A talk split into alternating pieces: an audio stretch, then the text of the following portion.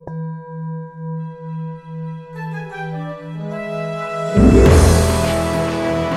Radical Secular Podcast, a demand for justice, equality, and rational public policy. Subscribe at YouTube, Apple Podcasts, and all the major podcast channels. Visit our website at theradicalsecular.com for articles, insights, and our complete library of episodes. Support us on Patreon and follow us on social media. Welcome to the Radical Secular Podcast. I'm Sean Prophet. I'm Drew Scott. And I'm Joe Okipinti. Today we're going to talk about the liberal media's both sides problem. And in the process, we'll delve more deeply into why we at the Radical Secular call ourselves post liberal, an adjective that places all of us firmly at odds with much of the liberal consensus. We've all heard that famous quote from Elie Wiesel that neutrality favors the oppressor. And today we're going to discuss how the supposedly fact based liberal media ends up routinely and powerfully legitimizing right wing talking points that should never see the light of day. Christophe will be joining us today for this discussion in our guest segment, along with the host of the Secular Left podcast, Doug Berger. In our news segment, we'll talk about last week's California special recall election results, unhinged Joe Biden conspiracy theories, the upcoming release of Bob Woodward and Robert Costa's new book, Peril, ongoing Florida craziness, social justice at the Met Gala, and we'll hear a brief climate update from Joe. But first, I want to remind you to make sure to subscribe, leave a review, and tell your friends to listen. And please head on over to our Patreon page at patreon.com slash the radical secular. We'd really appreciate your support, even if it's just buying us a cup of coffee every month. We have support tiers from $3 a month on up. And new episodes post Mondays at noon Eastern on YouTube and all the major podcast channels. We also publish new articles weekly in our journal at theradicalsecular.com. Now, this week, I want to give a shout out to our new Patreon supporter, Carrie Johnson from Minnesota, who's supporting the show at a $9 a month tier. Carrie's someone I've known most of my life and who certainly recognizes the importance of secularism and social justice. So, welcome to our Patreon team, Carrie. I'm really glad to have your support. Welcome. Welcome. Yeah, now let's get into our t shirts. Drew and Joe, what do you got? Joe, why don't you go first? So, speaking of post liberalism, I think one of the ways we need to redefine this idea of what liberal means and is to think to really ground ourselves in science more, right? So this is what I got. Right. Because oh, science. Oh, you're you're you're winking out. Okay, I think we saw it though. Because science. there we go. Yeah. Yeah. Um, there's a lot of things we can we can talk about and we will talk about over the course of this episode and many others, I think, on on what it means to be post liberal. And I think we really do need to like critically redefine what who we are and what we what we stand for and what our philosophy is. Right? Yeah, there's a lot of anti-science uh, garbage on the left. I hate to say it. There is. Yeah. Definitely. So, Drew, what do you got for a shirt? Um, well, I knew the theme of the show largely was going to be media, so I, I know you guys know I, I usually sports some sort of mashup. This one is from a hardcore band that I really like called the Dillinger Escape Plan, and they did a limited run of these shirts that say uh, "Oh the yeah, Billing, the Billinger Escape Plan," and it's got it's got Bill O'Reilly. Uh, oh, from, that, from that from that infamous YouTube clip where he's spazzing out about the teleprompter, and at the bottom it's hard to read the slow, but it says "fucking guy sucks." At the yeah, bottom. that fucking Jeez. guy does suck. I'm so glad we don't hear much from him oh anymore. my, Bill O'Reilly. I, I, I yeah, it's a blast from the past. I hear him. I hear him on satellite radio sometimes doing home title lock ads. So never, never give that company your money.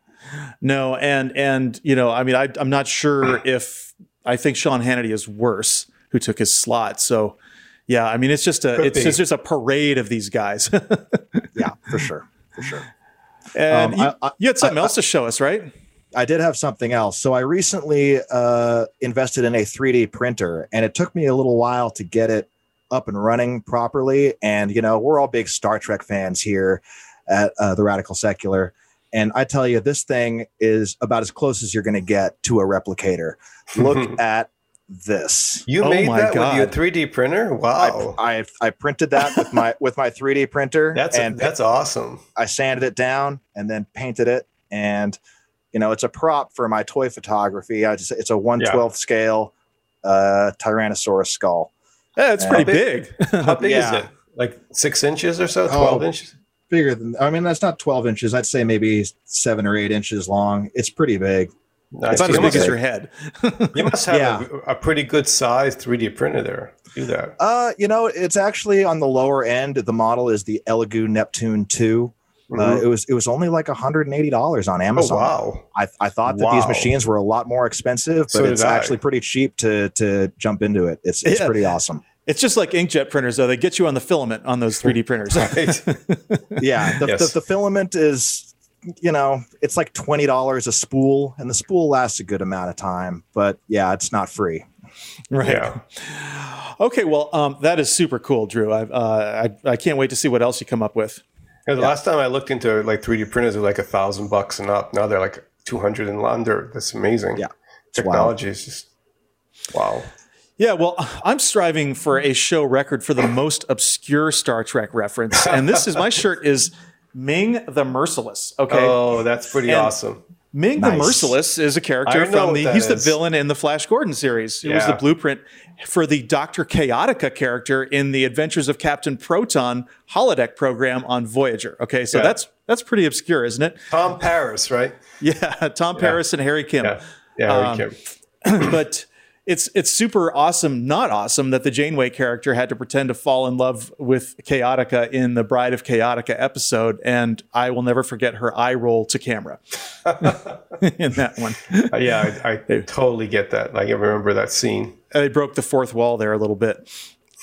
I don't know if yeah. that was a wall, but Anyway, okay, let's talk about the news. Uh, the first thing, obviously, that's on everyone's mind is uh, the California recall election results. And Drew, since you're in California, you want to start? What's the general feeling in California right now?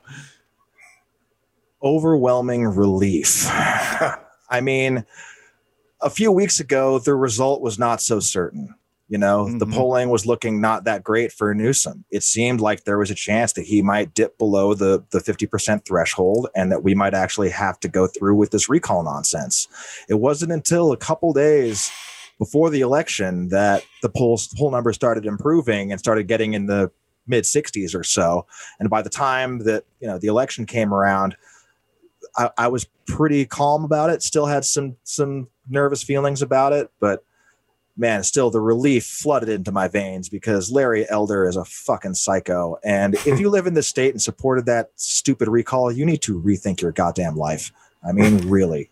What no, I know, I know. Unfortunately, like he got trounced, shellacked. You know what? You come up with your whatever term you want. He got destroyed, and yeah. Uh, it was a resounding repudiation of Trumpism and also of COVID resistance, which I thought was great. And I was worried too because you know, whatever the polls say, it's it, everything is turnout. And so, right. you know, who was going to return those ballots, and were they going to, you know, were they were was California going to go Republican based on, you know, people throwing away their junk mail or whatever, you know? um, I think the last time was kind of an anomaly because people enjoyed the novelty of being able to vote for Arnold Schwarzenegger. You know, I think yeah. like, oh, I can vote for the Terminator. Hell yeah! And they You know, and he didn't end up through. being like like if he was on the ballot, like it wouldn't be that bad. Like you right. know, he would be no. at least sane, right? Yeah, he's a yes. centrist. Yeah. Yes. But uh, you know, I was going to say the if you look at the map, the areas of the state that are most impacted by COVID were also the ones to vote in favor of the recall. Okay, and that's just insane. It, we're seeing it's it's a whole like red counties in California where people are dying at, at high rates, and they and they're still voting to end the restrict the the COVID restrictions. You know, it's funny. California is a lot like Massachusetts, where the Republican Party is just like Massachusetts is overwhelmingly Democratic, like California is, but the Republican Party is so off the wall now in the state. Like they're just so extremist and like they're just killing them. They're just destroying their their chances of actually actually gaining power in the state, like like they are in California. Yeah, well, and they also they they they knew they were going to lose because they already had a website ready to go uh, claiming election fraud. And I think when it came out, the results came out like pretty close to two to one. I think they they kind of gave up on that idea, and uh, Elder conceded yeah. within like hours of the of the polls closing. So that was kind of awesome. Yeah. yeah. To, sorry, go ahead, Drew. Oh, sorry, just real quick. I was just going to say, I think Dan Savage once said uh, that there aren't red and blue states. There are only red states with blue cities big enough to flip them. Fortunately, yes. we have some sizable blue cities here in this state. So it turned the right way. Very much so. And I want to talk a little bit about the recall reform that's that's been proposed here, and this recall process. You know, it pretends to be this populist thing, but it's really right. a minority power grab. And the GOP, like you said, Joe, uh, knows that its goose is cooked. Uh, probably permanently in places like California, Massachusetts. So it's relegated to minority power grabs like recall elections. And they know that the recall can result in someone who gets a tiny share of the vote, like maybe even 20% becoming governor, uh, the way that it's structured. And also, these things are rare. And it seems like almost maybe they were trying to do a trial run for doing this again other places, because this was only the fourth gubernatorial recall election in US history. And, you know, three of them were this century. And only one other time in 1921, 100 years ago, North Dakota a governor was recalled. But that's it. In the history of America, only four recalls, and two of them have failed. So, hmm. um, I just want to talk briefly about what they're planning to do, which is to raise the threshold for the recall uh, up to 25% of the number of people who voted in the last election, and also requiring that the recall be for cause, like a, some kind of criminal or unethical behavior, as opposed to just we don't like him. And or he um, had the audacity of w- winning. Yeah, you know? yeah, exactly. Um, right. Also, raising the filing fee, tightening signature requirements, um, allowing the sitting governor to be added to the list of replacement candidates, which only makes sense um, because having it's just it's just so weird because you get like 40 people on the ballot. So to get a, to win a, a plurality of uh, an election where there's 40 people running, you know, you could get you could technically get only like six percent if nobody else got higher than that, right? Um, Right. So the other thing that they're talking about doing is amending the recall process so that if the governor is recalled, the lieutenant governor automatically assumes office. And that way you're not having this circus. What I'm seeing here is I'm looking at the vote count, and it was higher than expected for Newsom, right? And it was similar actually to the votes he got in the general governor's election, about mm-hmm. seven and that seven point seven million or so. And it beat most of the polls, right? Most of the polls were a little bit lower than that. Um, I think that's really interesting. That when it really comes down to it, the vote voters turned out again, and that's that's really encouraging. I also think that the other thing I see is that Trump is is really becoming a destructive force with no bounds, including his own efforts, right, in his own party. I mean, mm-hmm. he's suppressing the GOP vote at this point, which is great. More, let's let's have more of that. I mean, but uh, the GOP is just going along with it because they are so stuck in this in this in this uh, reality of theirs at this point, where they have to they see Trump as this as this powerful figure that's that's uh, governing their their their whole party. Um, the other thing I think that's really interesting is how Newsom's stance on the pandemic ultimately helped him. I mean, mm-hmm. it was it, it looked like it was hurting him for a while, but it really um, turned out that it was helping him. And I think the Delta variant uh, surge really woke up a lot of people. And California has a particularly high vaccination rate compared to most states. And certainly compared to, I mean, if you compare it to Texas, right? Texas is doing far worse in many ways in terms of its outcomes. Um, and the other thing is, voters in California support a mandate, and that's what Newsom was all about. So uh, this, I think, also puts Newsom back as a potential national figure and a presidential candidate. Um, I think so too. Yeah. Yeah, well, it's also if you look at the scatter plot in in California of the number of hospitalizations versus vaccinations, and you you know you go at the very top is like San Francisco and and and some of those counties up there, and then at the very bottom you've got some of the the heavily red counties, and it's just a straight line. I mean, it's it's very the the clustering is yeah yeah, I mean, I mean, the vaccines are incredibly efficacious. We know this, and uh, the data supports it. And it's just a matter of uh, you know getting the message out as much as we can with with all the resistance there is to try to get the message out. Yeah. All right, well, let's move on now to some of the national politics, which is what we're hearing a lot now ramping up is these unhinged Joe Biden conspiracy theories. And I'm just going to read them off. They're, they're so preposterous. It reminds me so much of, of Obama, the Obama presidency, and the way the Republicans just lost their shit. And so people are actually seriously saying on the right now that someone other than Biden is controlling policy and calling the shots. And some people think it's President Obama. And uh, They also say that someone other than Biden is determining who gets called on in the White House press room. Uh, they also think that his that Biden is having his mic cut off by someone during press junkets, and this has been said repeatedly, like four times in a Senate hearing by another old white guy, Senator James E. Risch from Idaho. Okay, um, Senator Secretary of State Anthony Blinken was visibly amused at the question on this clip that I saw, uh, but the claim itself is just preposterous. I mean, and he repeated it four times. It's like uh, the, the next one, of course, is that Biden is senile and getting worse. They've been saying that since before even the campaign. But, you know, these outlandish claims, they barely require comment. My only comment would be to compare this, you know, to, to what happened under Obama. And it's the same playbook. Obama was black, Biden is old. And you can draw your own conclusions as to why Republicans won't stick to the issues. Right, right. What I wonder is uh, where the limits of this absurdity lie right? Because this really is absurd, right? The GOP has been thriving on this um, on this craziness, and it works for them, right? It works for their base, and it works for some people in the middle as well, unfortunately. And it keeps people wholly distracted from the true causes of their misery, right? Or the true issues that we really need to deal with.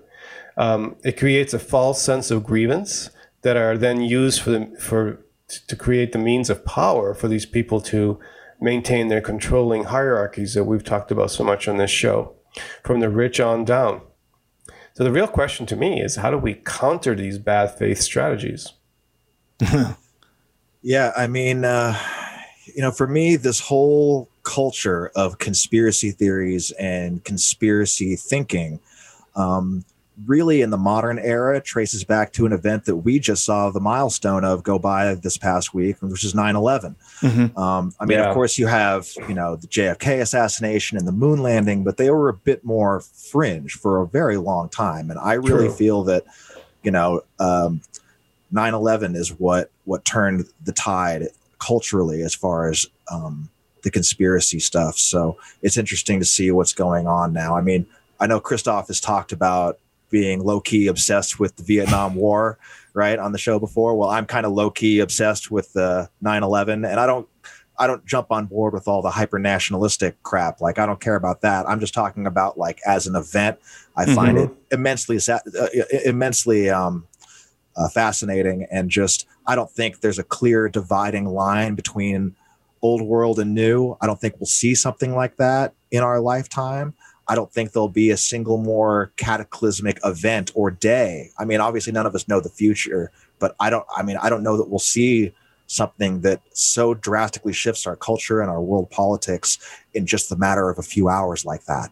Um, so it's just it's just crazy stuff to think about to me, and it, it's just with the with the anniversary uh, having just passed, and with what we're seeing now in our country versus what we saw directly after 9-11 in terms of the sense of unity and now this sense of division between people who understand science and understand the need for vaccines and like evidence when you're trying to make a case for something. Um, yeah, and, right. and, and then these psychos who buy into conspiracy theories. So I think it all ties in. Well, it's interesting because uh, you mentioned that. I mean, the only event that I think would be worse, uh, more defining, is if like a nuke went off in an American yeah. city or multiple nukes. I mean, now yeah. that would be that would make 9/11 look like a, a picnic. But I, I, think after anytime you have an event like that, um, there's always a you know attempt by everybody to try to frame it. And what I find interesting is that the coalition of people who believe that 9/11 was staged or an inside job is about a third and that is also almost exactly the same size as the Trump coalition. Right. Yeah. About only about a third of people actually really support the guy, right? Um, so it's just yeah, it's it, it is. You know, we we could always find time to say more things about 9/11, but I want to move on to to uh, to another event which we just heard about this week, which is the pre-release of the Bob Woodward and Robert Costa book Peril. Okay. And that book comes out the 21st, which I believe is the day after the show airs. But the real kind of sizzle that that that happened was the quote where General Mark Milley talked about deauthorizing the use of nuclear and conventional weapons by Trump after January 6th. And this has just this is like a you know, it's blown everybody's mind. Everybody is just freaking out about this and reacting terribly, frankly, to what was really a wise and patriotic action. Um, we would hope that no general would follow a whacked out presidential order to to launch a strike, say against China, right, which would result in massive damage to both countries. So um, instead, General Milley calmly called his Chinese counterpart, whose name is General Li Zuocheng of the People's Liberation Army, to reassure him that the U.S. was not about to start a war.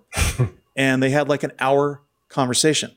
And there's just all this batshit Republican rage over the incident. Like, how dare they, you know, take away, you know, civilian authority of Trump? The guy was insane. He was out of his mind. Okay, and the same kind the same people like Rand Paul, Marjorie Taylor Greene, are saying that uh, that Milley should be court-martialed. You don't court-martial the Joint Chiefs of Staff. Okay, and um, Trump is on there, you know, on Newsmax saying that General Milley should be arrested. Like, who's going to fucking arrest you know the, the, the, highest military official in our country um, but the whole thing is just pathetic and another person who i would have expected more from was colonel Vindman and colonel Vindman he knows how crazy trump is i mean look at the revenge plot that Vin, that uh, trump took on on Vindman and his brother okay uh, after the first in, impeachment hearings right and now Vindman is kind of defending trump and defending his civilian authority. And it's like he's, you know, he's kind of a, a perfect example of a career military man who doesn't understand the multispectral warfare that we're involved in right now, or that America is in a state of cold civil war. And we're, we're no longer in this place where we could just kind of do everything by the book. Um, and, and there's liberal hand wringing on this too, that we narrowly avoided this all out war with China. It's crazy. There's no way that anyone was close to launching nukes. The system worked. And, and I, I feel like what a lot of people don't realize is that the worst danger is when nations aren't not talking, right? The fact that the military brass were in constant communication means that there was almost zero chance of a war. And I actually kind of find this whole story uh, very reassuring. Not that it happened, but that we do have some cooler heads in place, even when someone like Trump was in charge. This is one example of how we can think about uh, post liberal philosophy and modes of strategies. This is not simply about personality. It's not about Trump. It's about systems.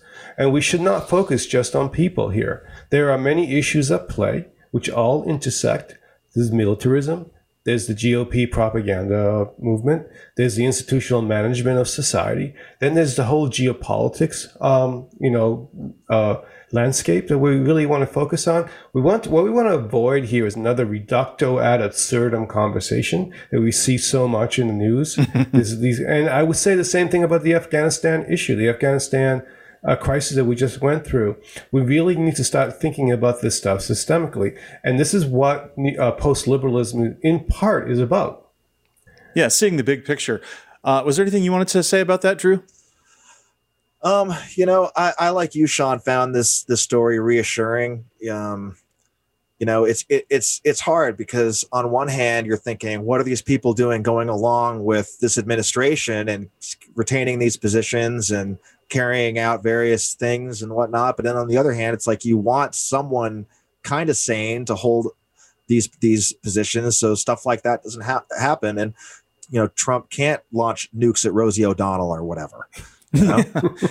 yeah, well, and you know, like um, if, if, there's a if there is that. a fascist takeover, okay, and, and that, that is longer term, they would purge all such people, and you would get someone who was the chairman of the Joint Chiefs of Staff who would follow a crazy order from someone like Trump. And um, by the way, I want to mention also that after this controversy broke, President Biden released a statement expressing complete confidence in General Milley, so his job is safe. Uh, and apparently, also, he's going to be speaking to Congress about his actions in the next few weeks. And you know, you can only imagine what the Republicans are going to say to him. But uh, all right, well, enough about that. Let's move on to Florida's continuing COVID compliance nightmare. Um, last week, uh, Ron Governor Ron DeSantis is making an ass of himself again by threatening to fine local governments for compliance with federal vaccine mandates. And so, I mean, when you really think about this, it's hilarious.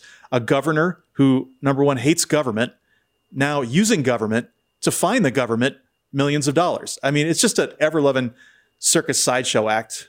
I don't know what you guys think. Well, I think you know this is similar to what's happening that, that with the Newsom uh, issue, the elect, the uh, what happened with the, this election here. I think the the Republicans are really starting to scare people, like other than their own base. They're really mm-hmm. acting kind of crazy, and I think it's becoming more and more noticeable.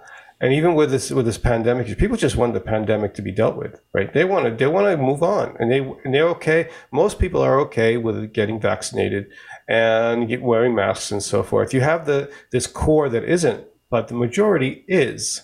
And mm-hmm. even in Florida, I think that's probably true, right?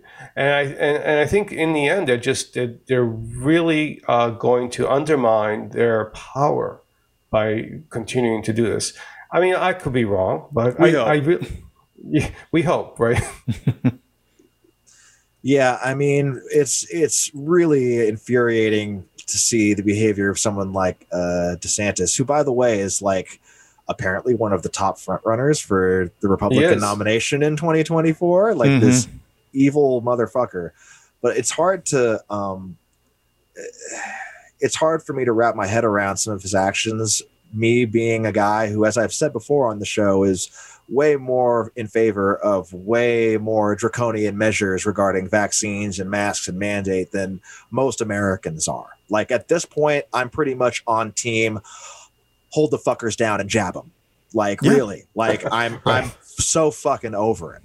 Um, I, I, um, yeah, I mean, I'm I'm I'm I'm right there, and and it, you know, they can't get jobs, they can't go anywhere, um, and if they get somebody sick, they get charged with manslaughter, right? I mean, like, come the fuck on, people.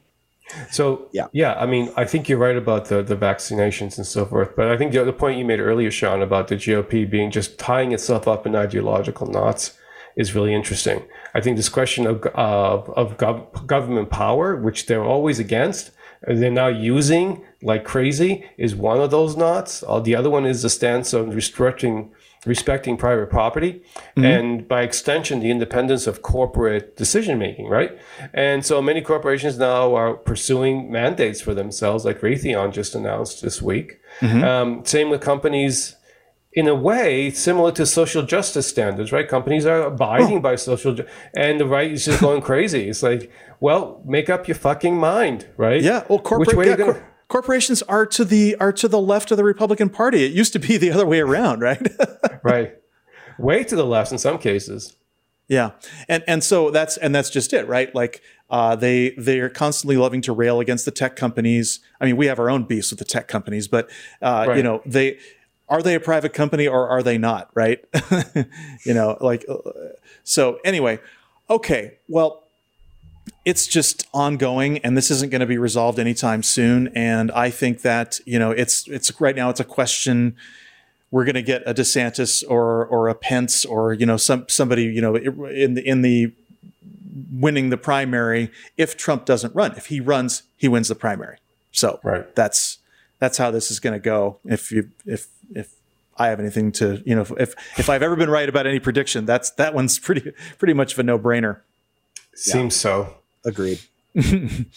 okay, well, let's move on now to a little bit uh, talking about culture because the next right wing meltdown that happened this last week was about the Met Gala and specifically about uh, Alexandria Ocasio Cortez's dress that said "Tax the Rich."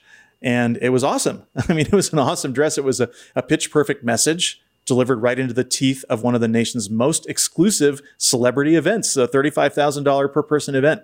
And naturally, everyone from all sides of the political spectrum came unglued, including some other progressive groups that were mad that she stole attention from their own protest. I hate that so much. Yeah. Right. Like yeah. we we need to come together. Like the right doesn't yeah. do this. No. They're in lockstep. And meanwhile, we're, you know, other progressives are bickering with AOC. Yeah, it's ridiculous. At the, end of, at the end of the day, the message is what matters.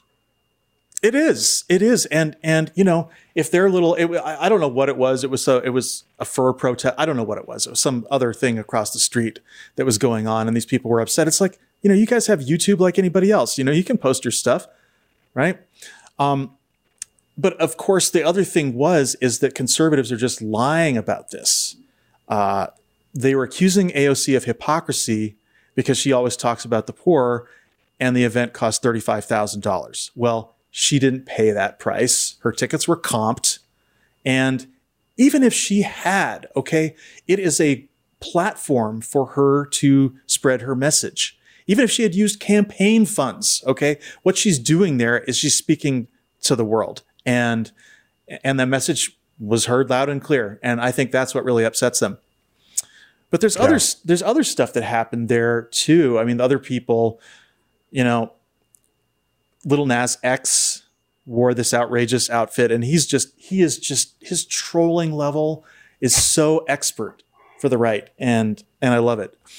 Um, yeah, he's he, you know his music isn't necessarily something that I'm going to throw on when I'm in my car personally. Like I'm into like punk rock and hardcore and metal and stuff, but um, I like him so much as an artist and as a human being. I thought the Montero video was a masterpiece. Masterpiece. Um, I, I, wish him all the best with this new record of his.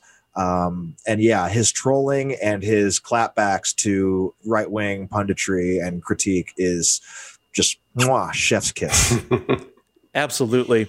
Yeah and there were multiple other people too. Uh, we Billie Eilish was seen in a way that we've never seen her before. I mean, she looks she looks very much like Marilyn Monroe kind of a, a styling, and you know, but it wasn't just the dress, okay? Because sh- this was Oscar de la Renta, huge fashion designer, and she just said, "I'm not going to wear your dress unless you permanently renounce the use of animal fur," and they did.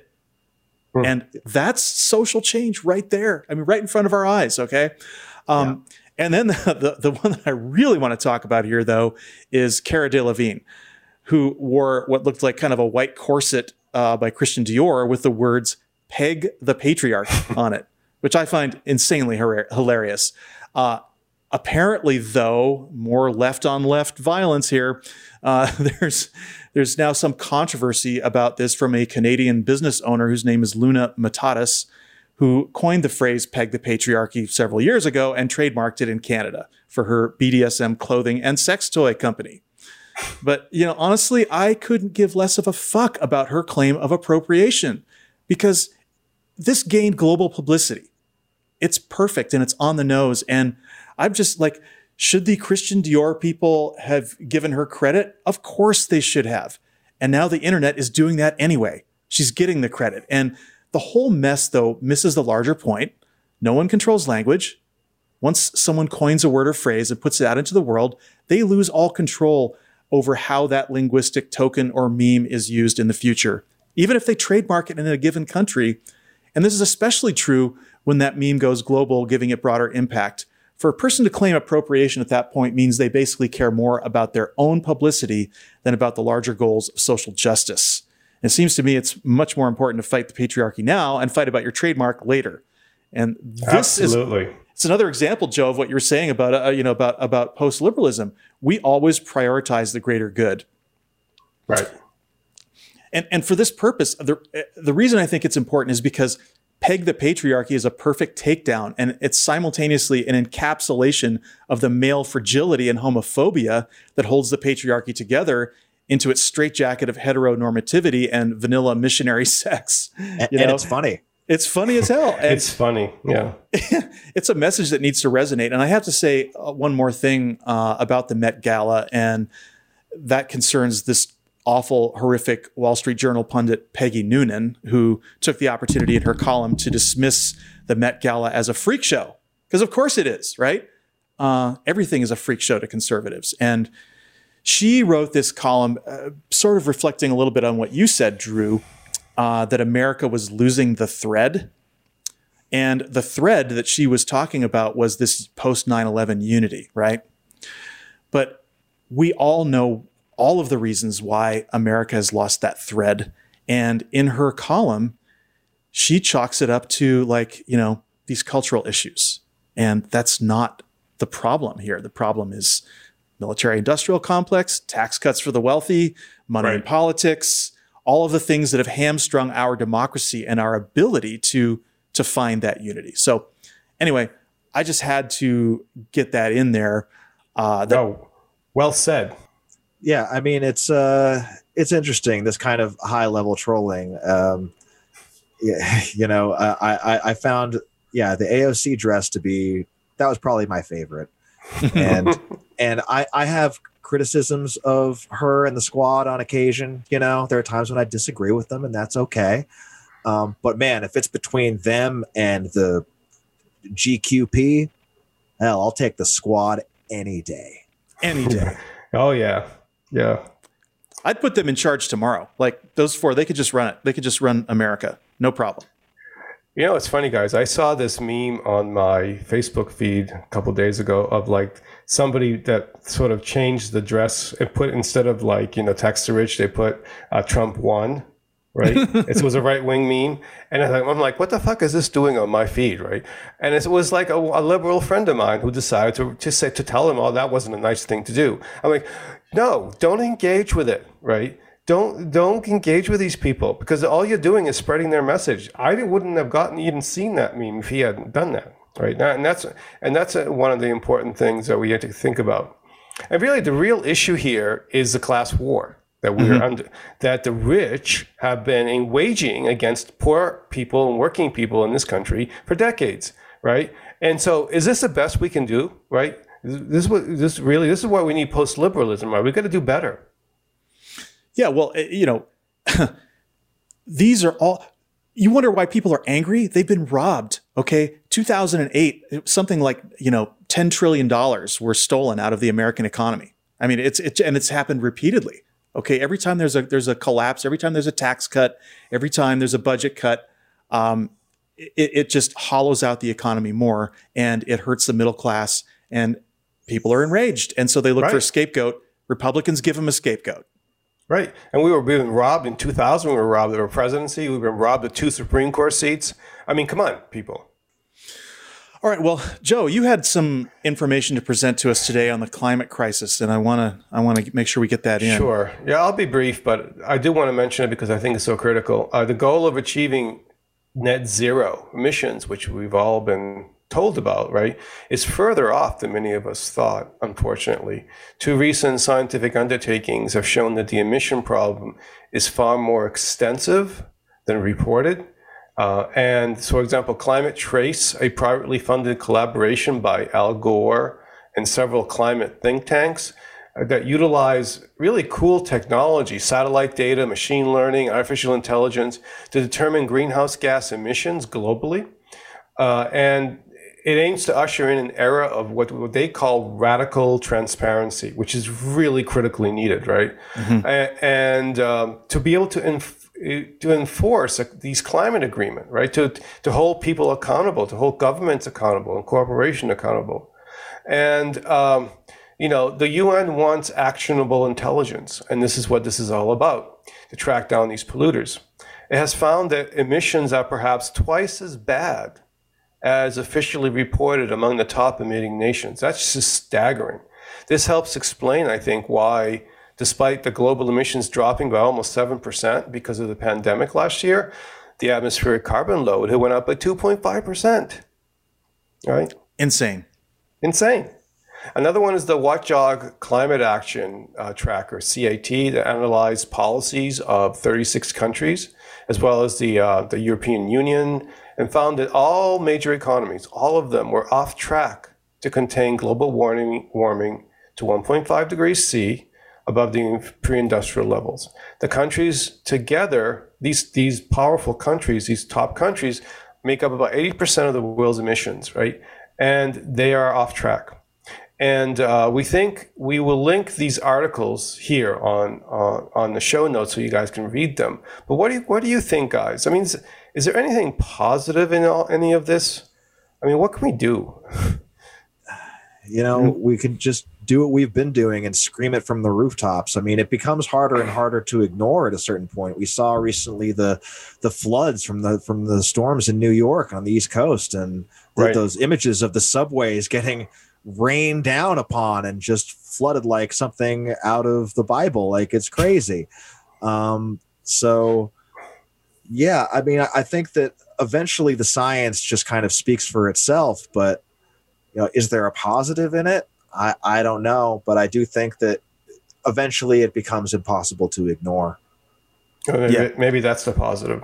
Well, we are not ready for this. Okay, we are not no. ready for what's coming any more than we were ready for COVID. I mean, it's and it's going to hit everybody. It, it's they're just going to be like, you know, uh, as these things occur, and it's so funny how they're being normalized. Like even the storm damage is being normalized, and even the fact that they're, you know, Miami streets have six inches of water coming up from underground and things like that. It's just you just like oh ho hum, you know, uh, uh, you know, people who you thought immediately would probably move if something like that happened. They're like, no. I, I read an article about a guy. He's jacking up his house four feet. Right, that's the response. Not going to move. You know, just going to jack his house up four feet. Right. So I've come to the conclusion uh, probably a while ago that we are not going to have a governmental solution to this problem. And so, therefore, we're relying on the market to make this transition. And fortunately, solar and wind plus battery storage are cheaper, cheaper than anything. Cheaper, they're the cheapest source of energy. And fortunately, suddenly, their co- companies are building factories that can pump out millions of electric cars. Okay, last year it's not much, it's not enough, but last year, uh, electric vehicles saved 500 million gallons of gasoline in the United States. Now, that's about 11 million barrels of oil. Yeah. Which is yeah. about one day's, you know, it's less than one day's consumption, but still, you got to start somewhere. And that is that is oil that will never be used again. Like it's not just this year, it's next year. And next year there'll be twice as many electric cars. The year after that, three times as many. So we're seeing that it's start we're starting to nibble away at it. It's not fast enough, but I think we have to look at the uh, political system as part of the planetary physics at this point because we're not reacting well to this. No, and what I struggle with as an educator, as a father, honestly, like because my son is is struggling with this, is you know according to a scientific survey I saw by Lancet Planetary Health, uh, really good reputable you know institution Nearly half of all young people surveyed, uh, more than 45%, said their feelings about climate change negatively affected their daily life and functioning, right? According to this study. So that's pretty powerful. I certainly see that in my own personal life, as I said, among my students, among my son, among other young people. Um, and this is significant we uh, young people are experiencing widespread, according to this study, psychological distress over government handling of looming climate crisis. Not about the climate crisis, but about the, how the government is failing to act, mm-hmm. right? And the mental health damage that climate uh, disasters, climate disruptions are, are causing are only going to get exponentially worse. Thoughts? Yeah, I mean, that's all pretty accurate. You know, um, I, I definitely feel some of that. You know, uh, uh, depression at times, especially. I mean, the, the the combination of climate and COVID. Yeah, it's depressing as hell. How can you not be depressed by it? Is what I'd what I'd be wondering.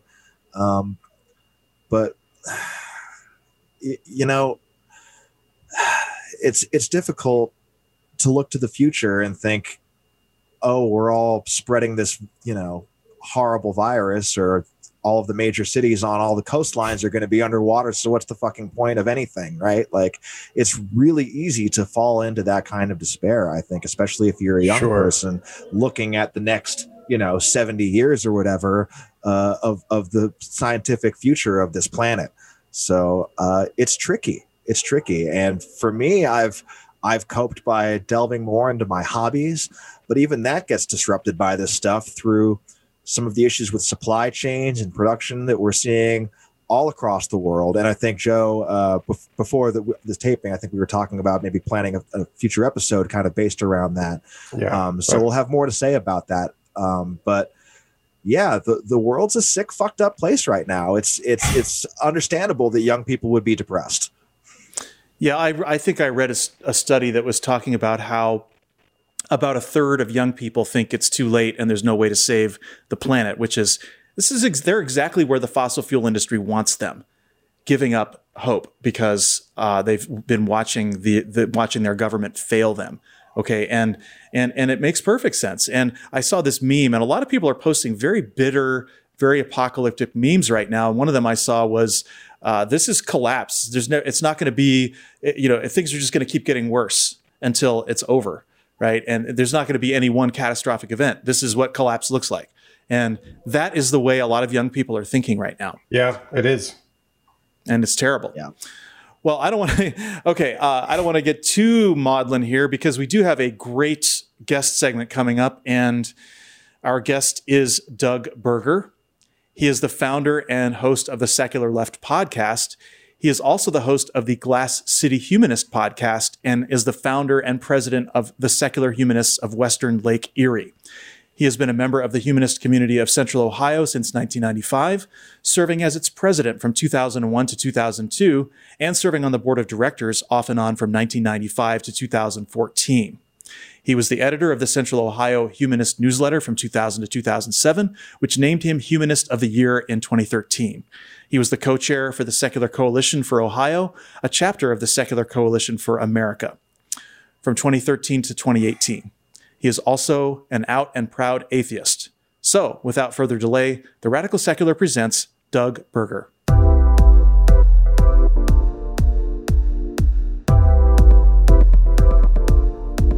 Welcome to the show, Doug. We are so glad you had us on your show, and we're very happy to return the favor. I'm glad to be here. Yeah, absolutely, Doug. Thanks for being here, man. This is going to be real fun. All right, well, let's start off with the t-shirts. We got to do it. Um, start with you, Doug. What are you wearing? I am doing some self promotion. excellent, Stand excellent. up a little bit. Uh, the Secular Left podcast, and that's the one that Christophe and I were on, and we just replayed that a few weeks ago on the Radical Secular. And also, you have another podcast, right? yes, I do an outreach for my humanist group. It's called Glass City Humanist, hmm. and it's focused mainly on Toledo and Northwest Ohio and humanist issues, social justice issues. Very good, and Ohio certainly needs that. Definitely. Christophe, what do you got? What are you wearing? Yeah, so uh, today I'm rocking my uh, Crooked Media uh, podcast, my Positive America shirt, which is a um, Crooked Media production, uh, and I always loved how they sort of repurposed that that sort of name, and I think the Crooked Media label, um, and I thought that was brilliant back then when they started it out, and so I thought that uh, given that we're talking about the media today and the so-called left-wing media, um, which will challenge that concept, I think, a little bit today, um, uh, I figured I might as well wear the shirt. Very cool. Well, today I w- already went over this in the opening segment, but I'm just going to show, show you guys again briefly. This is a Ming the Merciless T-shirt. Oh, it has cool. Absolutely nothing to do with politics, but it's a it's like I was going for the most obscure Star Trek reference ever because this is the villain in Flash Gordon, okay? And Flash Gordon was the inspiration for the Captain Proton holodeck program from Star Trek Voyager. So Uh-huh, it's all a big circle. Aha, nice, nice. And we got to mention Star Trek. Obviously, comes up in every episode. Somewhat, practically every single episode, you mention Star Trek one way or another. So We always do. All right, well, let's get down to business. Today, Doug, we're going to talk to you about both sidesism in the liberal media. And I know you have some strong opinions on this, but at first, I oh, kind of yeah. want to set the tone for where we're coming, coming from. All of us here at the Radical Secular are strong supporters of the Democratic Party, Obama Democrats, as Christophe says. But that's not the same thing as saying that we fully embrace the approach of liberal media. We all, of course, read the New York Times, Washington Post, Boston Globe, Los Angeles Times, Chicago Tribune, Miami Herald, San Francisco Chronicle, all the other papers of record. And if we watch TV news, it's going to be CNN or MSNBC or ABC or CBS. And those are indeed all the best sources.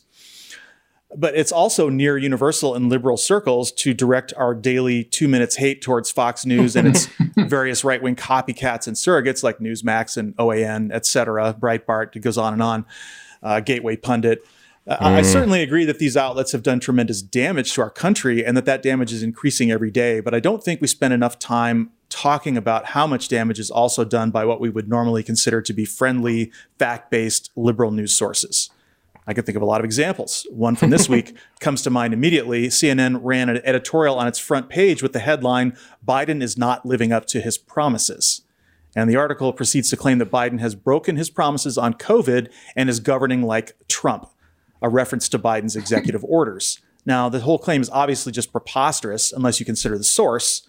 The author of the editorial was Scott Jennings, a CNN contributor and Republican campaign advisor who is a former special assistant to President George W. Bush and a former campaign advisor to Senator Mitch McConnell.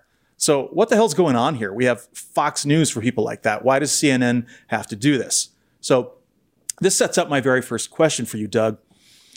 Uh, is a liberal news outlet like CNN obligated to print opposing views? Is this considered both sidesism, or is this them just being a responsible journalistic platform?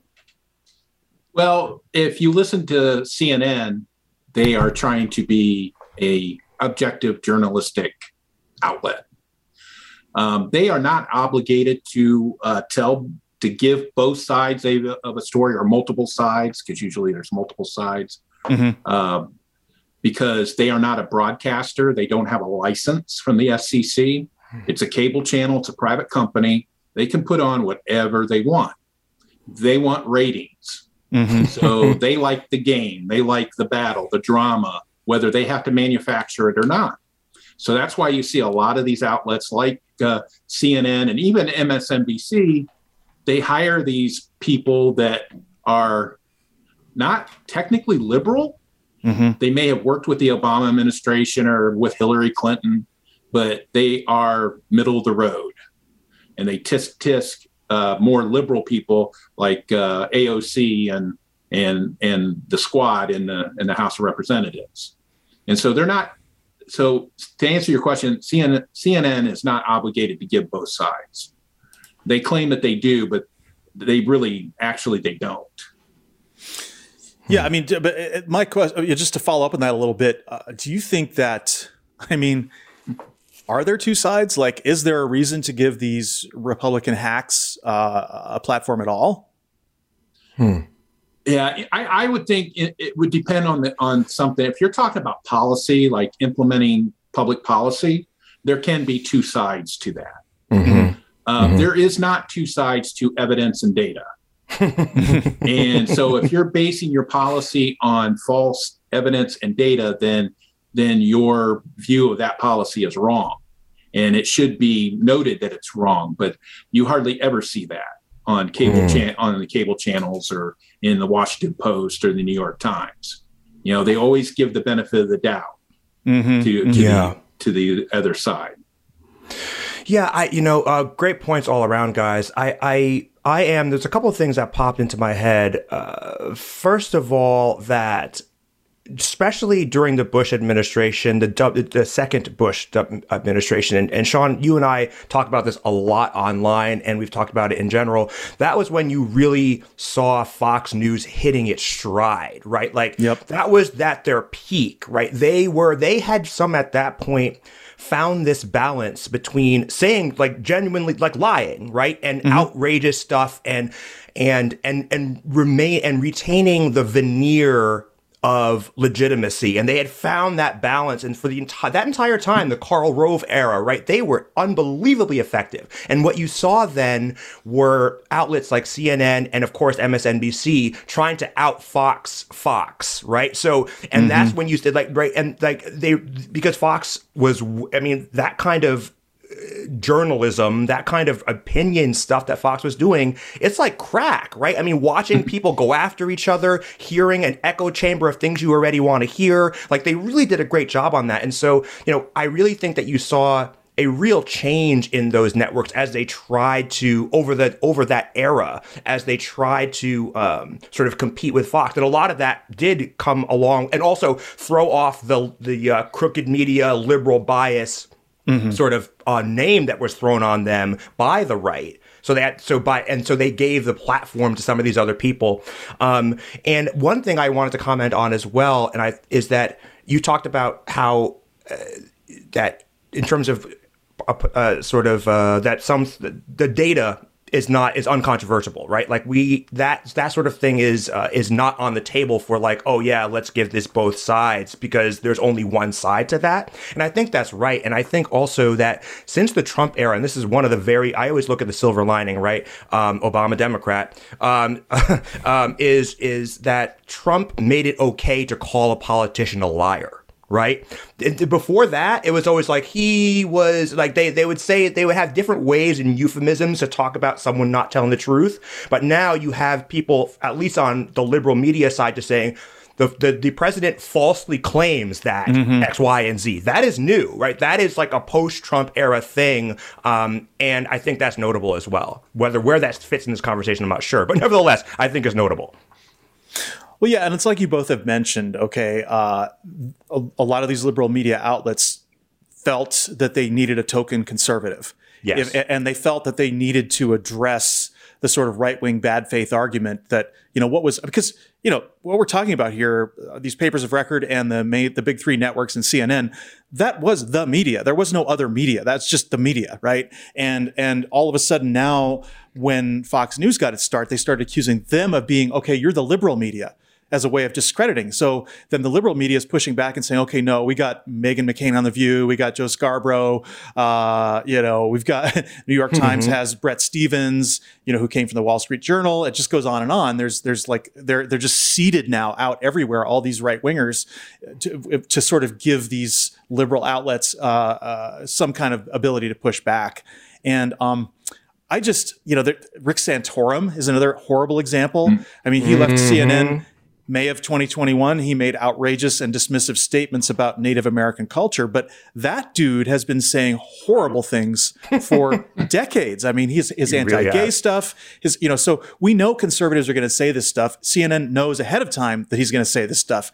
And he'd been giving CNN a black eye with his, you know, horrible rhetoric for years counterfactual right wing guff, you know, on a daily basis. And he's not even remotely the worst offender. So, um, I wanted to ask you another question, though, Doug.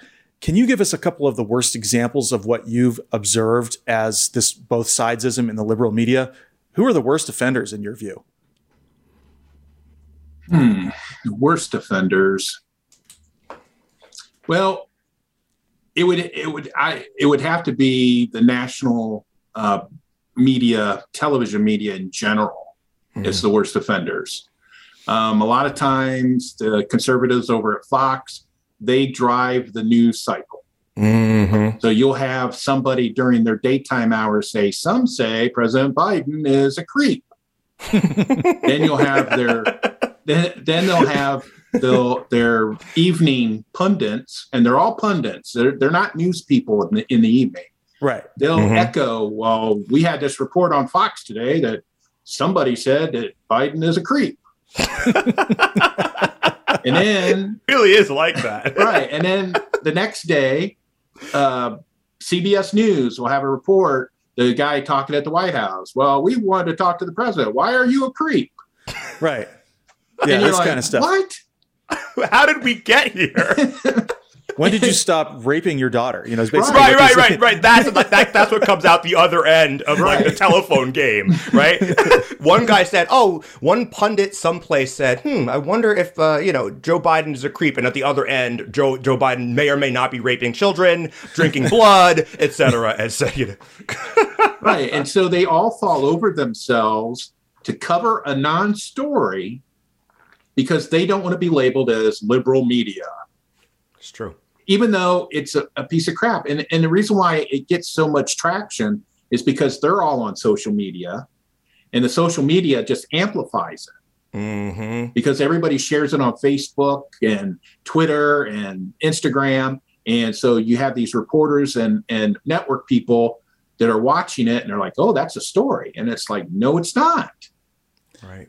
Well, and this just all happened uh, because I, you know, it wasn't that long ago before there was a Fox News and when CNN was the media. Like every, you know, if you if you want to know what was going on, you turn on CNN. Done. You know, and before that, it was it was the big three.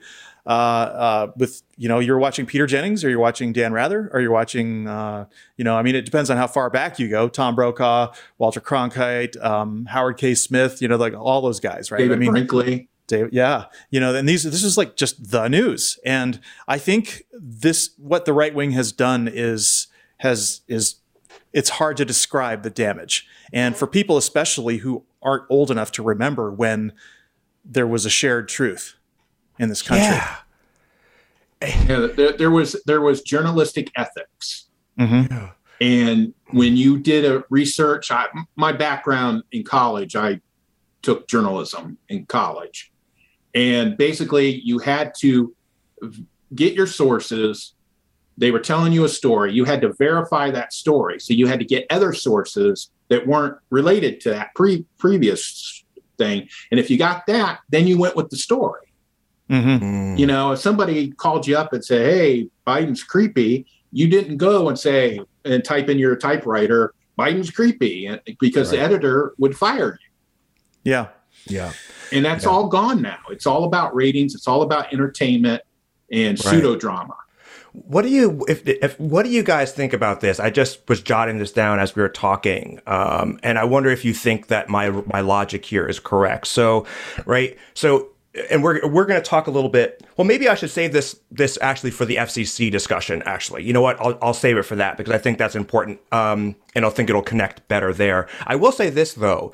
I think in terms of who both sides thinks the worst in in the quote liberal media, if I had to guess, I would go with New York Times, and I think that the New York Times is is Uh, the, the, and then I think the biggest problem with the New York Times version of that is the New York Times retains, certainly among liberals, but still, I think among most people this air of legitimacy. It's the oldest, the gray lady. It's one of the classic ones. And so when they give a platform to uh, to a um, to an asshole or they amplify a bad story, I think it can be particularly toxic. I mean, when I think of the Washington Post now, especially since Bezos took over it, for me, yeah. it's like it right. It's like it's changed a little bit um, it sort of, in my mind, although not like for for real, for real, but it, it sort of takes it down a notch in my in my mind for some reason. I don't think that's really fair, but sort of, but I think that's my emotional reaction to it. Mm-hmm. The Times, though, uh, is, is it's much more a centrist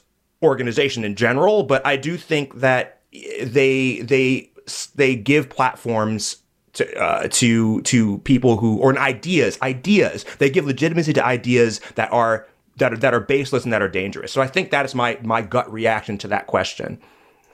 Yeah, there's no question about it. And I, I was just thinking as you were talking again, I mean, just the uh, Bret Stephens is particularly egregious. And the New York mm-hmm. Times also had hired Bari Weiss.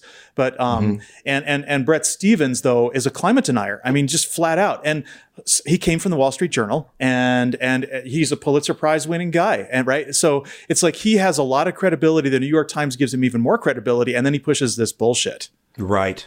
Yeah. So it's no, it's a problem. Well, I wanted to. Uh, I'll I'll read this section here about the fairness doctrine because that is what has changed. That is the main mm-hmm. thing that mm-hmm. changed, and. I want to preface it by saying, though, that the fairness doctrine only applied to broadcast media. As you mentioned earlier, Doug, I mean, CNN's cable, they don't have, they wouldn't have had to comply with it anyway. Neither would Fox. So every all these liberals who are constantly running around saying, "Bring back the fairness doctrine," it's irrelevant. But let's just talk about what it did here. I want to read from Wikipedia. Quote The Fairness Doctrine of the United States Federal Communications Commission, introduced in 1949, was a policy that required the holders of broadcast licenses both to present controversial issues of public importance and to do so in a manner that was honest, equitable, and balanced. The FCC eliminated the policy in 1987 and removed the rule that implemented the policy from the Federal Register in August 2011. The Fairness Doctrine had two basic elements. It required broadcasters to devote some of their airtime to discussing controversial matters of public interest and to air contrasting views regarding those matters. Stations were given wide latitude as to how to provide contrasting views. It could be done through news segments, public affairs shows, or editorials. The doctrine did not require equal time for opposing views, but required that contrasting viewpoints be presented. The demise of this FCC rule has been considered by some to be a contributing factor for the rising level of party polarization in the United States. The fairness doctrine is not the same as the equal time rule, which is still in place. The fairness doctrine deals with the discussion of controversial issues, while the equal time rule deals only with political candidates. So, this brings me to my next question for you, Doug. Do you think that the both sidesism in the liberal media results from those media outlets still trying to cling to the fairness doctrine, even though the other side doesn't? Is this even a question of fairness, or is it more cynical than that, just a desire to cast a broader net for conservative viewers? Um, yes. um, no, I, I think I think it is the the media's attempt to be balanced wrongly. They do it wrong, mm-hmm. but they mm-hmm. are attempting to be balanced and to appeal to a wider audience who think that they're just uh, liberal biased media. And that's why they keep doing it wrong because they keep playing into that same game of letting Fox News drive the, the news cycle. Yeah. What's the solution? Uh, personally, I would like to see a return of the fairness doctrine, and I think it should apply to everybody, broadcasters and cable. If if you consider yourself a news channel and you disseminate news, Mm. it should apply to you. And it should apply to you because your um, bullhorn overrides a lot of background noise. So people get a lot of their news from cable, from newspapers, from the broadcasters over, you know, and the stuff that's shared on social media. Now, one of the reasons that they gave for doing away with the fairness doctrine in 87 was that there was more outlets available for the, these controversial topics. they didn't take into consideration that conservative radio would take over radio and mm-hmm. and a lot of the broadcast the TV broadcasters. And so and plus you have all these media six media companies own like 90% of the news outlets in the United States. Right. Mm-hmm. And so they didn't take that in consideration. And so I think it should be because it's for the common good that they should be forced to discuss topics, controversial topics, and provide actually both sides of that topic.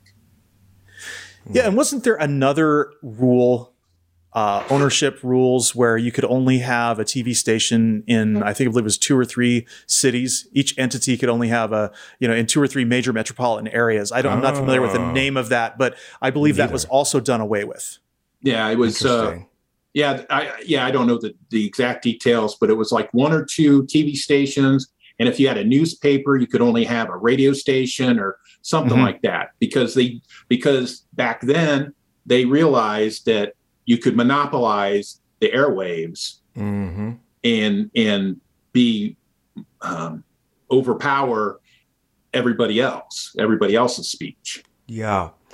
One of the themes that I've been, I, I, one of the ideas that I've been banging around my head for the last couple months uh, is this just basic statement: capitalism poisons everything, and that is obviously a reference uh, to to Chris to Christopher to, to Hitch, right? Um, right. I'm thinking with the same guy, right? Like right uh, that religion poisons everything and i think um, for uh, frankly for similar reasons um, uh, capitalism poisons everything but um, i say that because and this was my point i was going to say before is that you, you when you privatize the news the entire news system right you privatize that um, and and sort of, and and that's right. This is capitalism. Capitalism, by its goal, right? A, a capitalist goal is to monopolize the entire uh, field, right? That is that is the job that if of the capitalist, right?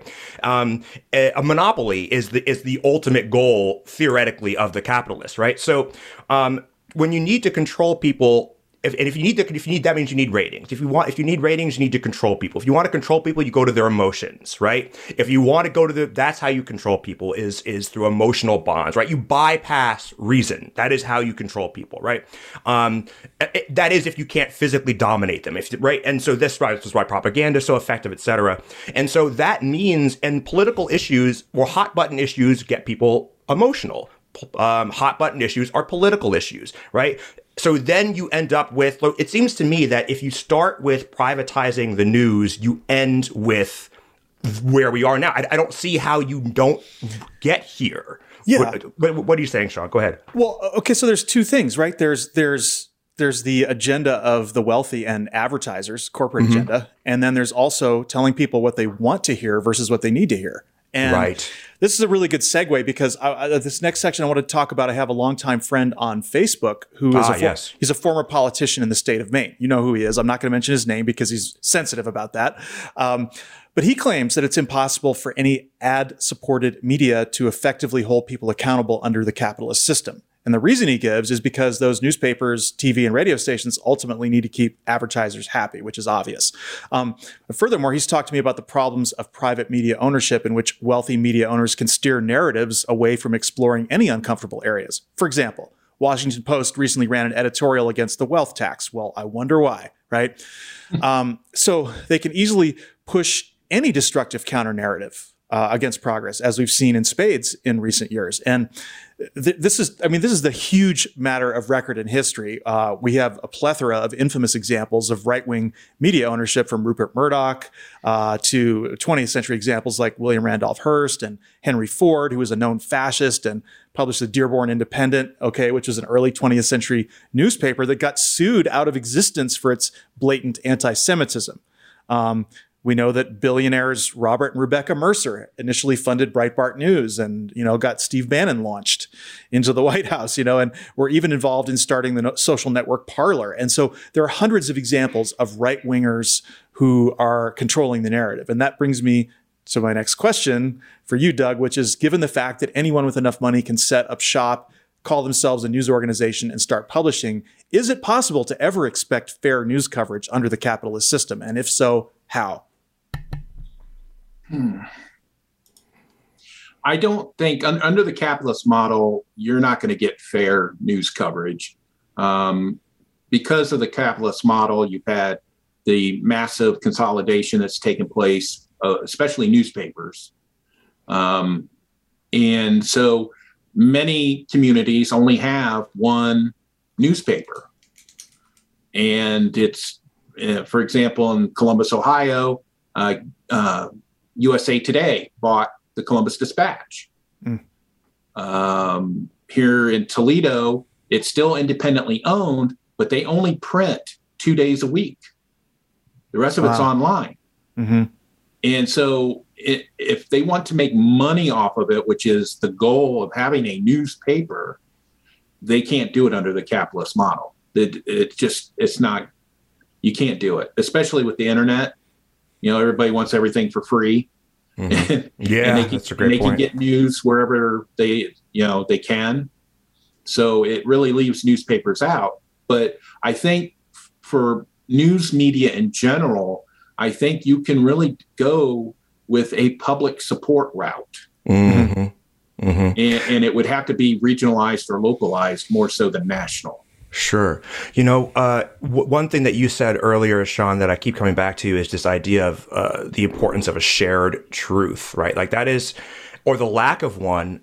And when we don't have that, right, this is, we, like, we can't function as a democracy and let alone move forward in terms of scientific discovery or whatever else. And so I love the public access idea. I, it seems to me that that is such a public good. I mean, right, we, or even something right like our the way we deal with utilities right? It's like it's heavily regulated. So yeah it might be a private organization but it's like extremely heavily regulated. And so because we realize that this is something that we cannot do without right? Um people cannot and i think that we need to we need to as a culture as a country put a shared basic truth as as one of those public goods. And, and, and I think that, like you say, removing the cap of the sort of profit motive and the out of it is the only way, even if it's just an alternative, right? Like, right. Mm-hmm. Maybe there still are private things, right? Sort of like the public option. Right. And then people yeah. can say, like, there is a baseline, though. If you want to go have your Yahoo crazy news, go for that. But there is a baseline. Well, it's interesting because if you actually look at it, though, we see the system as broken, but there's a lot of very powerful interests mm-hmm. who like it just fine the way it is. They like being able to steer the news. They like being able to sneer at and mock and attack Democrats just like just like routinely. Like they have a mm-hmm. machine right now, a smear machine. Anything a Democrat says, uh, you know, the, the, social media comments are going to be vile, just hundreds of co- vile comments. You know, um, the the talk shows, it's just t- tweets. I mean, everything is just a shitstorm anytime anyone tries to do something good. And the same would be true, by the way, uh, regarding any attempt to reform the media. They would oh, just yes. consider it, oh, this is a power grab by elites. You know, you're you're you're trying to shut down, you're, you're trying to silence right wing voices. You know, just like what they're doing now with social media companies. social mm-hmm. media companies are extremely um, right wing, and, and and it's been proven over and over again by the surveys of who gets page views, who gets shares, who has to comply, who gets put in jail, all that kind of stuff. Those statistics are very very heavily slanted. Facebook is like two thirds right wing, mm-hmm. and I don't know what it is for Twitter or whatever, but um, it's just it's kind of a, a, like we can theorize about how to solve the problem, but there's, there's a lot of powerful interests that like it just fine the way it is, and they just they just want to throw even more mud. And so this de-evolution, okay, starting with AM talk radio that we've mentioned, and the launch of Fox News in '96, the explosion of internet news that began to take shape kind of after around mid '90s no one really understood the significance of what was happening and that we would end up here. You know, if, if you were some someone who just watched the news, you could consider yourself fairly well informed. And maybe, you know, maybe as, in addition to the big three, you might watch PBS. Um, there was no alternative right wing ecosystem that was a free for all, right? I mean, that's just like, that's, that just didn't exist. And now people pick the news that fits their narratives. Like if you tried to jerk this needle out of their arm, they would fight you like a, like a fucking drowning person. They want to be self selected into tribes, and those tribes inhabit completely different realities. So um, here's my question though.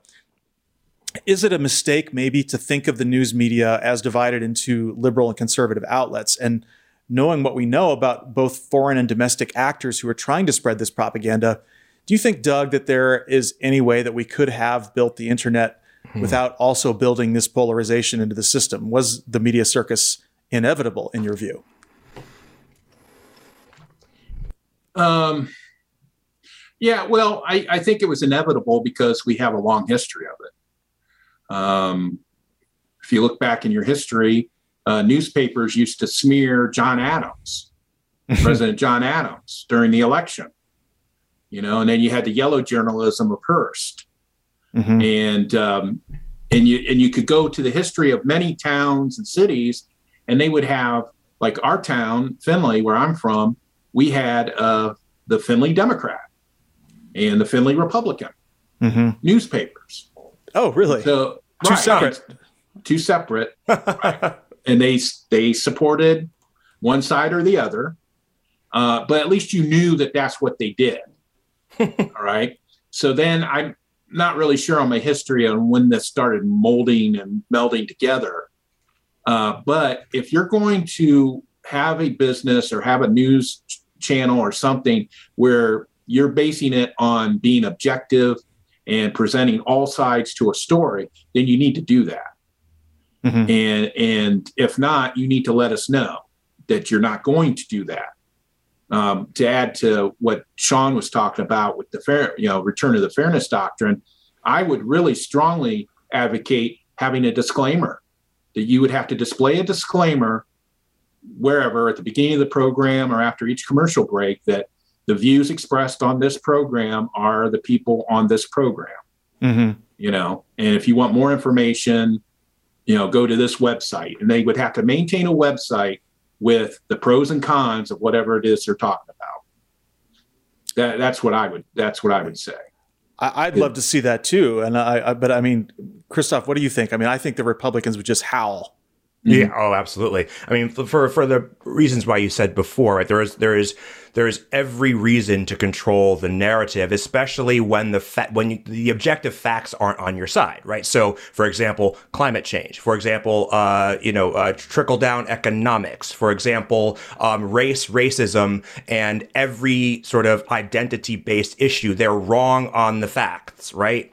Um, they're they are consistently that way, and doesn't. And, I, and you know, I don't. I'm not saying that conservatives don't never have good ideas. I'm not saying uh, that's not what I'm saying, but I'm saying that certainly in the way that the way that um, they are losing every single battle culturally, the way that it's set up right now, the system that they've set up right now is losing every single battle culturally. So, um, you know, that is why so there's no good reason for them to change anything. In fact there's every every reason to double down. And we see that every time we think this is going to be it right? After the obama years they're mm-hmm. like or uh, you know they're going to during the obama years oh they're going to they're going to after obama won the first time that is oh they're going to do some self-reflection. You'll see absolutely not they doubled down. After trump literally tried to uh you know tried literal insurrection and they've doubled down. Like right so there so there's no reason to think that if they if, if that if any there's no reason to think they'll change unless they are absolutely forced. And i think that is that is where we are. And to get back to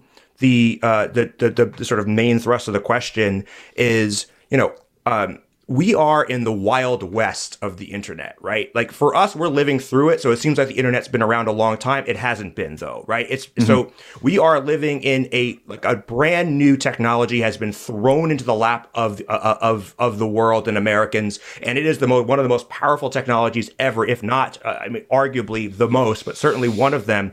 And um, we haven't figured out how to deal with it yet. We haven't no. figured it out, and so I think as long as we don't, I am optimistic that as long as we don't destroy destroy ourselves first. And that's a big if, I mean, a real big if. But as long as we don't destroy ourselves for, first, that will, we will, humanity will work it out. Maybe only 500 of us left, but somebody will figure it out. Yeah. Well, it's really interesting if I go back to what you said, Doug, about there being a longer history of this. And, you know, we don't often think about that, but I, I, I just brought to mind um, something I remembered from looking up at the article of the Wilmington Insurrection Massacre uh, of 1898. Okay. What's the picture that we all see of that event? It is this militia standing uh, outside of a burned newspaper. Okay, so so this this these attacks back and forth on you know media going uh, it, it, was a part of our entire civil war that's been going on in this country from the very beginning. And like you said, the cartoons, the political cartoons about John Adams or even Lincoln. I mean, Lincoln they they portrayed him as an ape. Okay, so mm. like this has been a vicious battle that's been going on, and when you see the fact that they burned this black-owned newspaper, you know, in Wilmington, you know, this is it's it's par for the course. And here we are, 100, 123 years later, and we're talking about the same thing. Um, yeah. But like I said, what, what's different about it though is back then they didn't try to hide it. you know, you knew that they supported somebody or or was against something in an uh-huh. editorial uh-huh. and and nowadays, they, like I said, they try to give that air of, uh, well, we're objective uh, journalists. And do you, do you guys know how, right? And please correct me if I'm wrong if you guys know about this, but from what I remember in terms of, uh, I think at, at least maybe the UK, is that they do have more of a model where it's like this news outlet is just liberal right? This mm-hmm. outlet is just conservative. Maybe I'm wrong about that, but I kind of think that I kind of believe that that's true. I'll have to look into it. Um, but I think that is an interesting, at least like you say, Doug, it just, let's just get it out there, right? We're not going to try to pretend that we're something that we're not. I mean, maybe there's some, maybe there's some value in that, in that model. I don't know.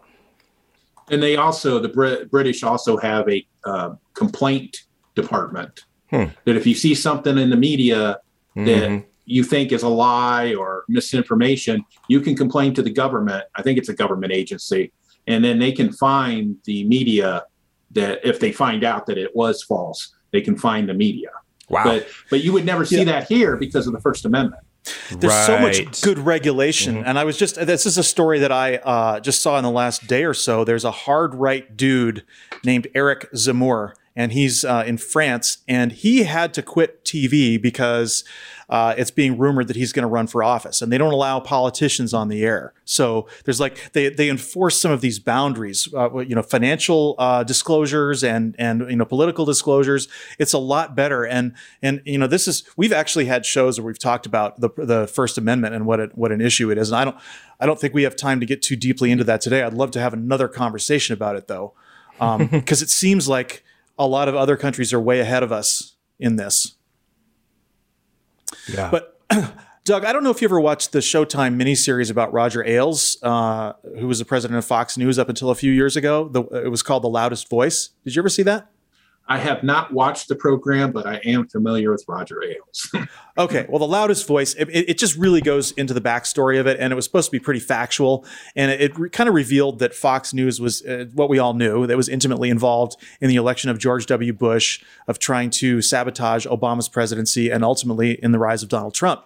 So now, of course, after Trump, Fox News has turned into this full-on insurrectionist, anti-vax, anti-American, basically a treason network. And you know, I mentioned this earlier about how we all love to hate them and what it's done to America, and I think it's well deserved. But I also think that this obscures a larger story, and that is that because of the attempts at faux fairness that we've seen in the liberal media, they also fall heavily into right-wing framing. And so mm-hmm This is a question I have about uh, the rise of Donald Trump and looking back to 2015 and this super improbable rise of this, you know, crazy dude to the American presidency. How much of a role did the liberal media play in legitimizing what appeared to a lot of people at first to be a joke candidacy?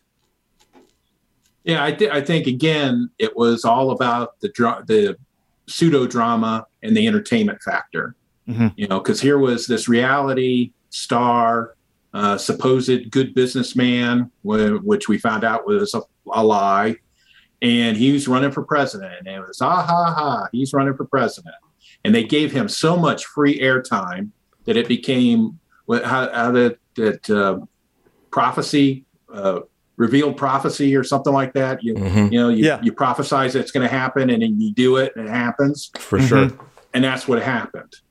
And and they were at fault because they they're insiders. They're part of that uh, uh, DC culture, and they mocked him and thought he was didn't have a chance. And they totally did not see the populist uprising that ended up getting him elected.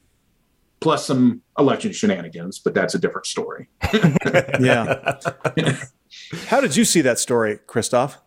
Yeah, yeah. So I think I think that's a really I think the question's really good and I and as I think about this, I do think the media had certainly had a role to play.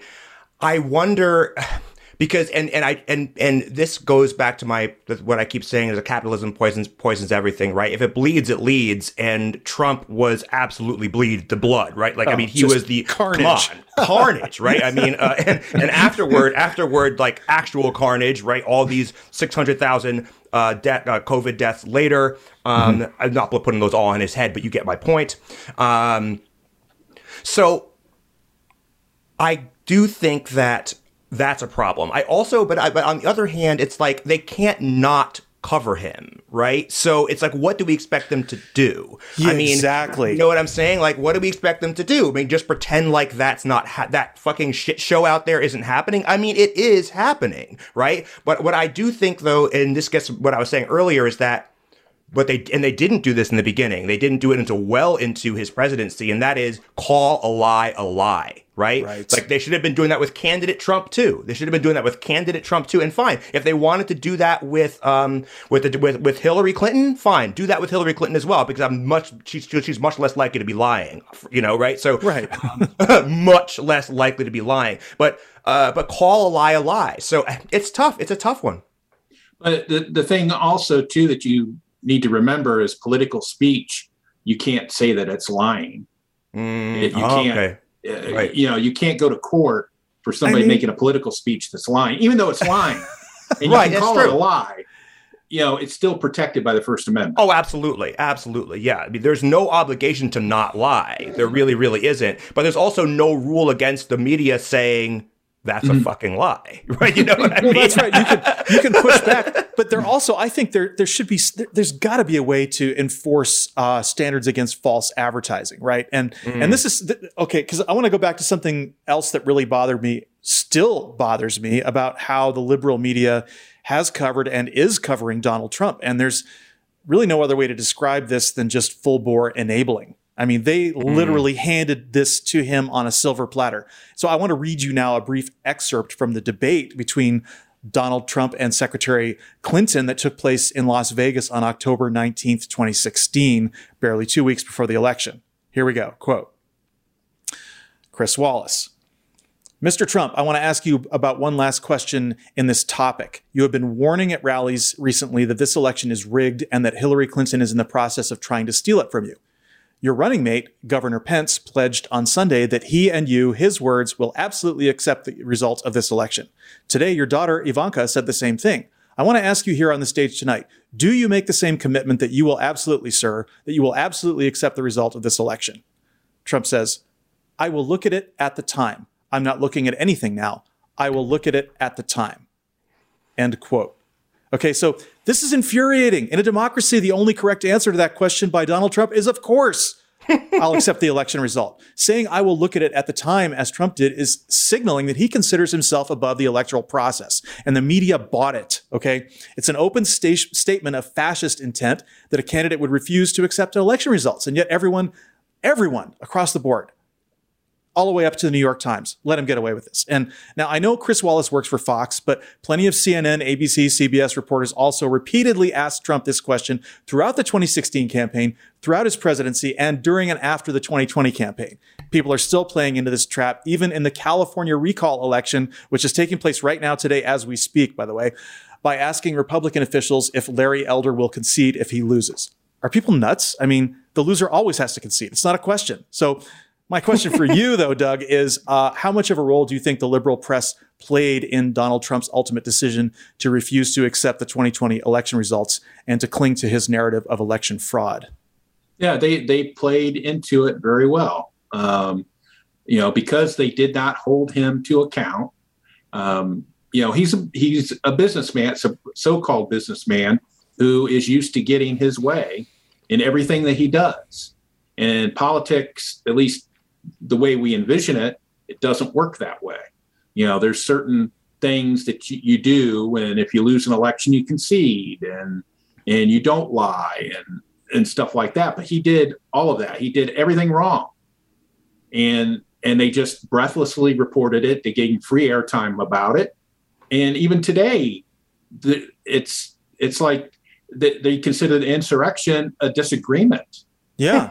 Well, you know, they treat like, it like a disagreement. Right. They were right. daring him. They were daring him to to you know to to contest the election. Just daring him over and over again, repeatedly for years. They were doing this. Yeah. That's a that's a really great point, uh, Sean. It's almost as if they were trying to get him to say that, right? And that goes to the bleeds it leads thing. And I think the one thing that Trump it, Trump is a, is is obviously uh, horrible in, in, in, so many different ways, but the, like his brilliance and it, his brilliance is his his understanding of what will drive a news cycle, um, mm-hmm. and he, he he knows it intuitively.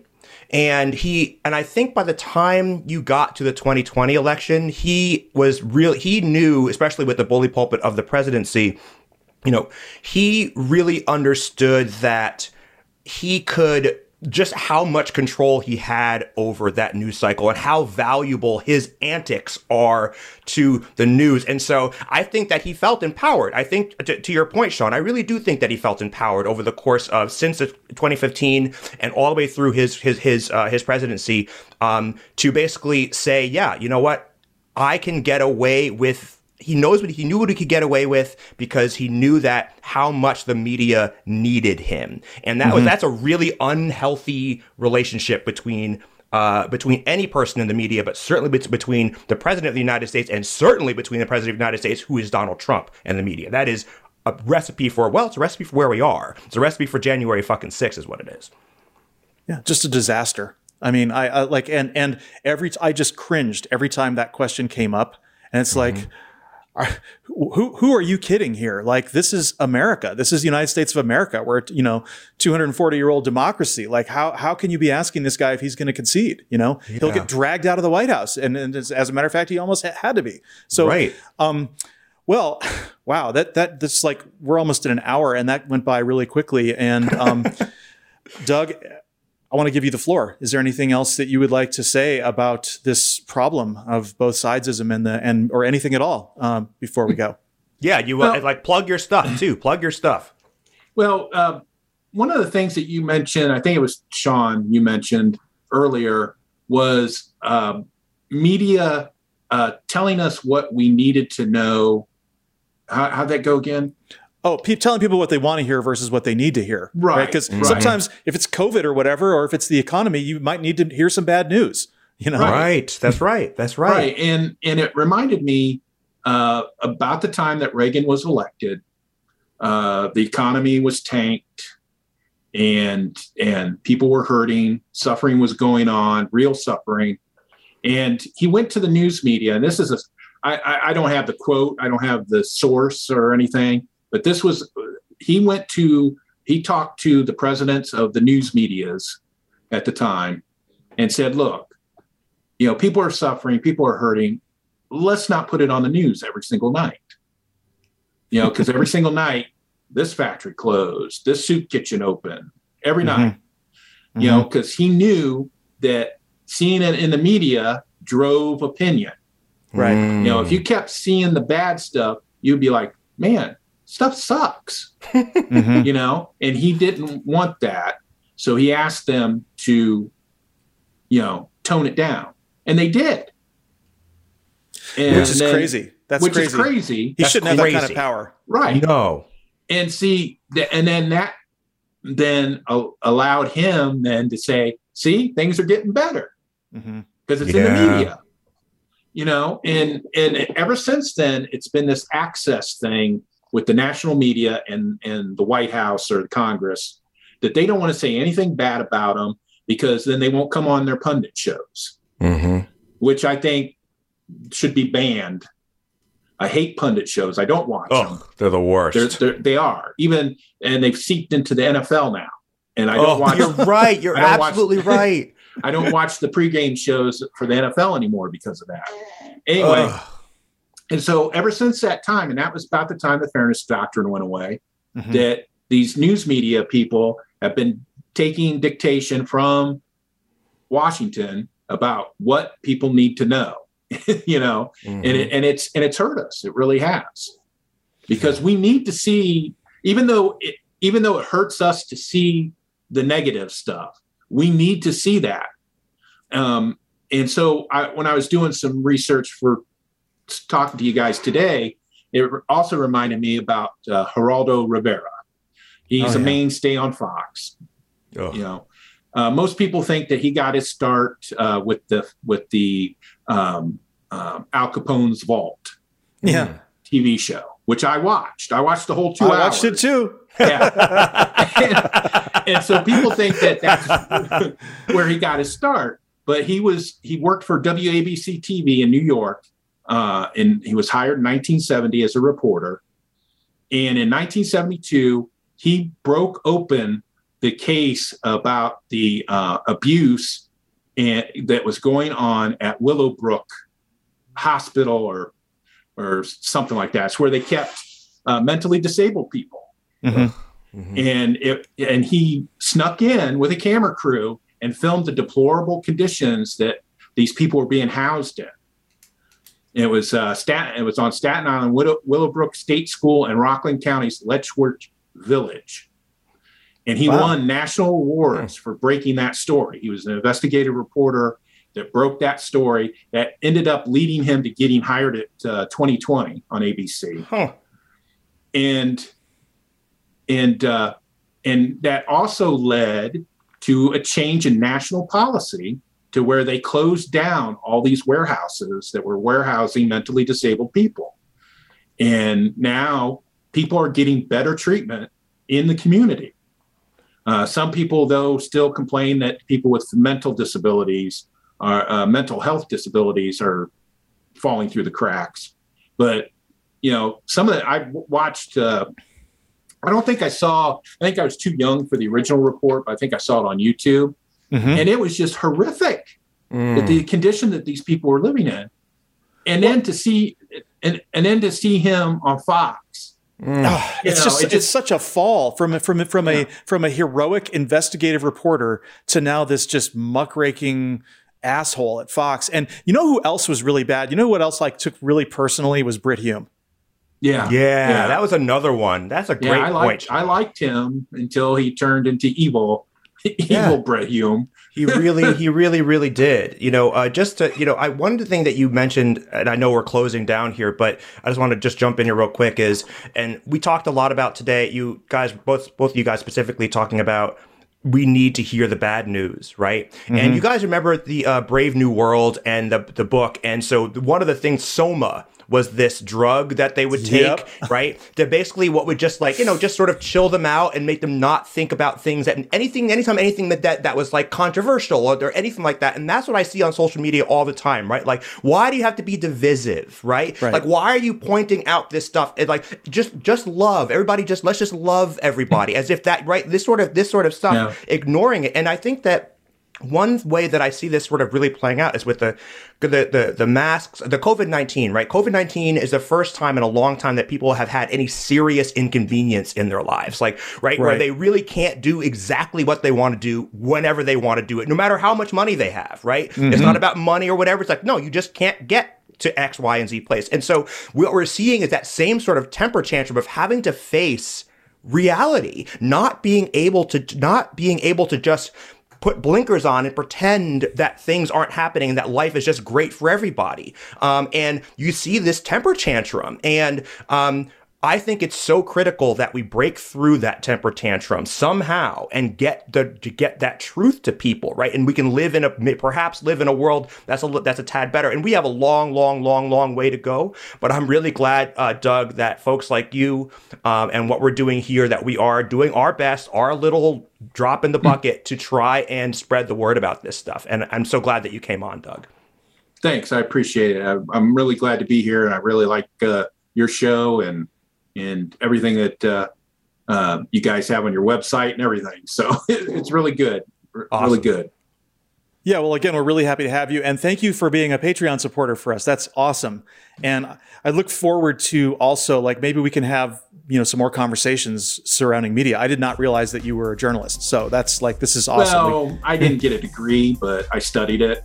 so oh, okay. Well, um, hey, you're better I know than ninety. I know how it works. yeah, ninety percent of the people out there who call themselves reporters, I guarantee you're better yeah. than they are. yeah, I think that's almost certainly right.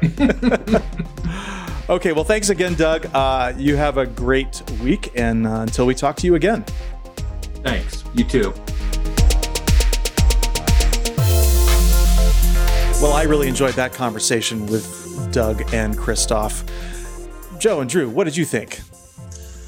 Well, I thought that was an excellent discussion. I thought uh, Mr. Berger had some excellent points. I mean, he took the words right out of my mouth in some cases. You know, I actually I stopped watching CNN uh, during the 2016 election, not because I have any animosity or think they're fake news or any bullshit like that, but because I couldn't take that false equivalency. And those panel discussions would devolve into madness because they keep trying to indulge this false narrative that every single opinion and every idea is equally valid and deserves equal airtime when that could not be further from the truth as we learned during the Trump era. So uh, I appreciated him coming on and uh, hopefully uh, he'll join the show again. Yeah. Yeah. Um, it, it was, uh, I learned a lot from, from listening. It's, it was an interesting conversation you guys had. I'm glad you, you invited him on. I, th- I think he was, he made some very astute points about, about where we're at, right? Where, where, what our strategy should be and what our problems are and, how we should like up our game, essentially. Absolutely, and we want to do more of that. Of course, we want to have have you know good people on. I used to on my on my solo show that I did, uh, you know, many years ago. I used to have a lot of famous authors on, and I, I don't think that that's that is quite the fit for our show. But I think having academics and experts is good. Like we have someone lined up who I keep talking about who has written an alternative constitution. And on October 1st, we're going to tape that show, uh, you and I, Joe. Um, and yeah, I'm looking forward to that. Me too. So yeah, we just keep hammering. Yep. Guys, we, we, we keep hammering and that's what we do. So Thank you for being with us today. That is our show. And if you like our show, make sure to subscribe, leave a review, Support us on Patreon and tell your friends to listen. New episodes post Mondays at noon Eastern on YouTube and all the major podcast channels. We also publish new articles weekly in our journal at theradicalsecular.com. I'm Sean Prophet. Thank you for being here, and remember, wherever you are, you can be radically secular.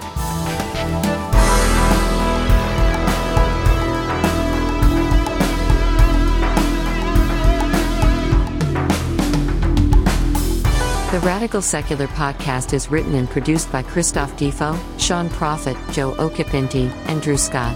Artwork and design by Tim Stetner. Post production and theme music by Sean Prophet.